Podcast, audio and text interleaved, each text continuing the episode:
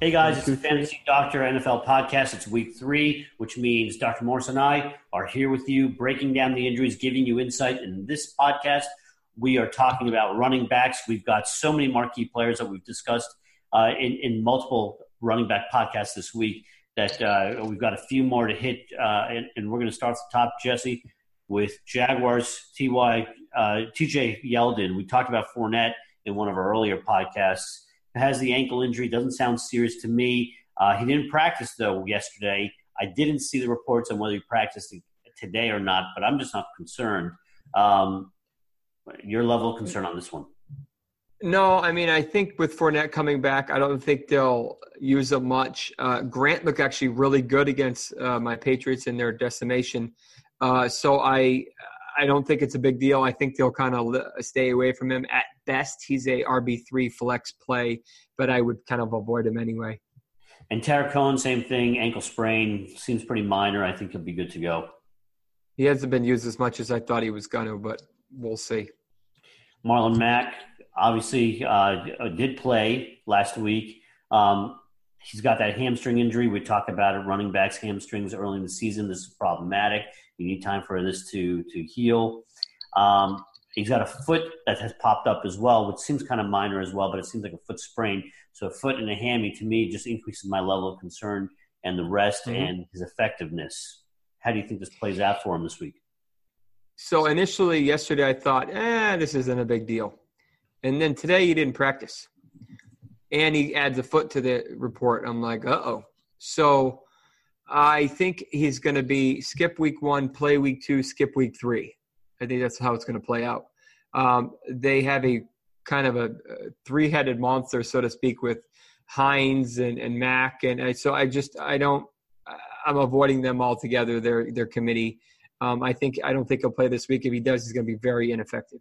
Yeah, we don't we don't have him high for our value. He's actually good only, but projected points we only have him at three point seven. So on fantasy yeah. goats. So we're not expecting much out of him at all, and I think avoiding him is the right move. Derrick Henry back. When we hear back, we get worried about it, but we don't know if it's a sprain or is he spasming or is this a disc issue. Um, without much more information, I do have concern, but I don't know how high of a concern. Your thoughts on it? Yeah, same thing. I mean, sometimes they're they're a little too vague. Uh, thankfully, they're a little more specific than um, the NHL.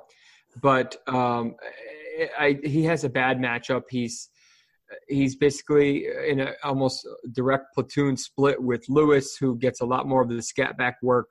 So um, you're likely not playing Henry anyway, so this shouldn't really change your mind. Um, I give him another week; he should be fine unless it's pretty significant, and then they'll tell us it's more significant. Yeah.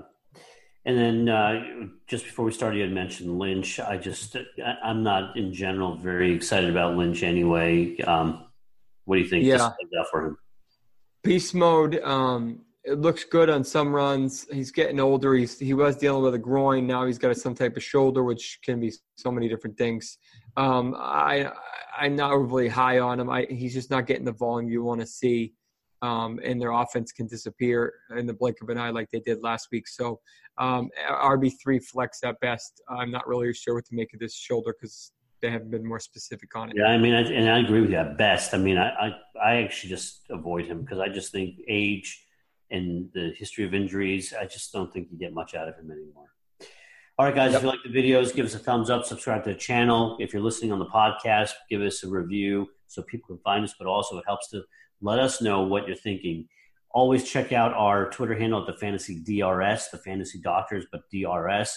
And Jesse and I will provide up to date information uh, and insight on these injuries as they are occurring, including tonight that we're going to be watching these injuries. Um, Jesse, have a breakdown of some Fantasy Dose stuff. Yeah, so uh, Fantasy Dose is a cool website that you guys should definitely check out. Um, it basically uh, ha- analyzes each player in terms of their injury, their health score. Um, it gives you their score for their DFS and how it correlates to their price and how much potential we we think they have from them. But it's not a human based; it's computer based and all algorithm based. So we can't really uh, you know tweak it at all with the more each week the more data it gets better and better so the the first couple weeks was a little rough on the rookies because it didn't really have much data on them but now it really you know it will have a lot more accurate data uh, on the rookies which is uh, very helpful because they you know you can see Mahomes already technically a rookie uh, moving and shaking yeah, so that's a good point. It's all machine learning and artificial intelligence, which means as the season goes on, it gets smarter and smarter. I wish I, I got smarter and smarter from week to week as well, but it doesn't happen. Amen. All right, guys, until next week, I'm Dr. Parekh. Take care, guys. All right, bye bye.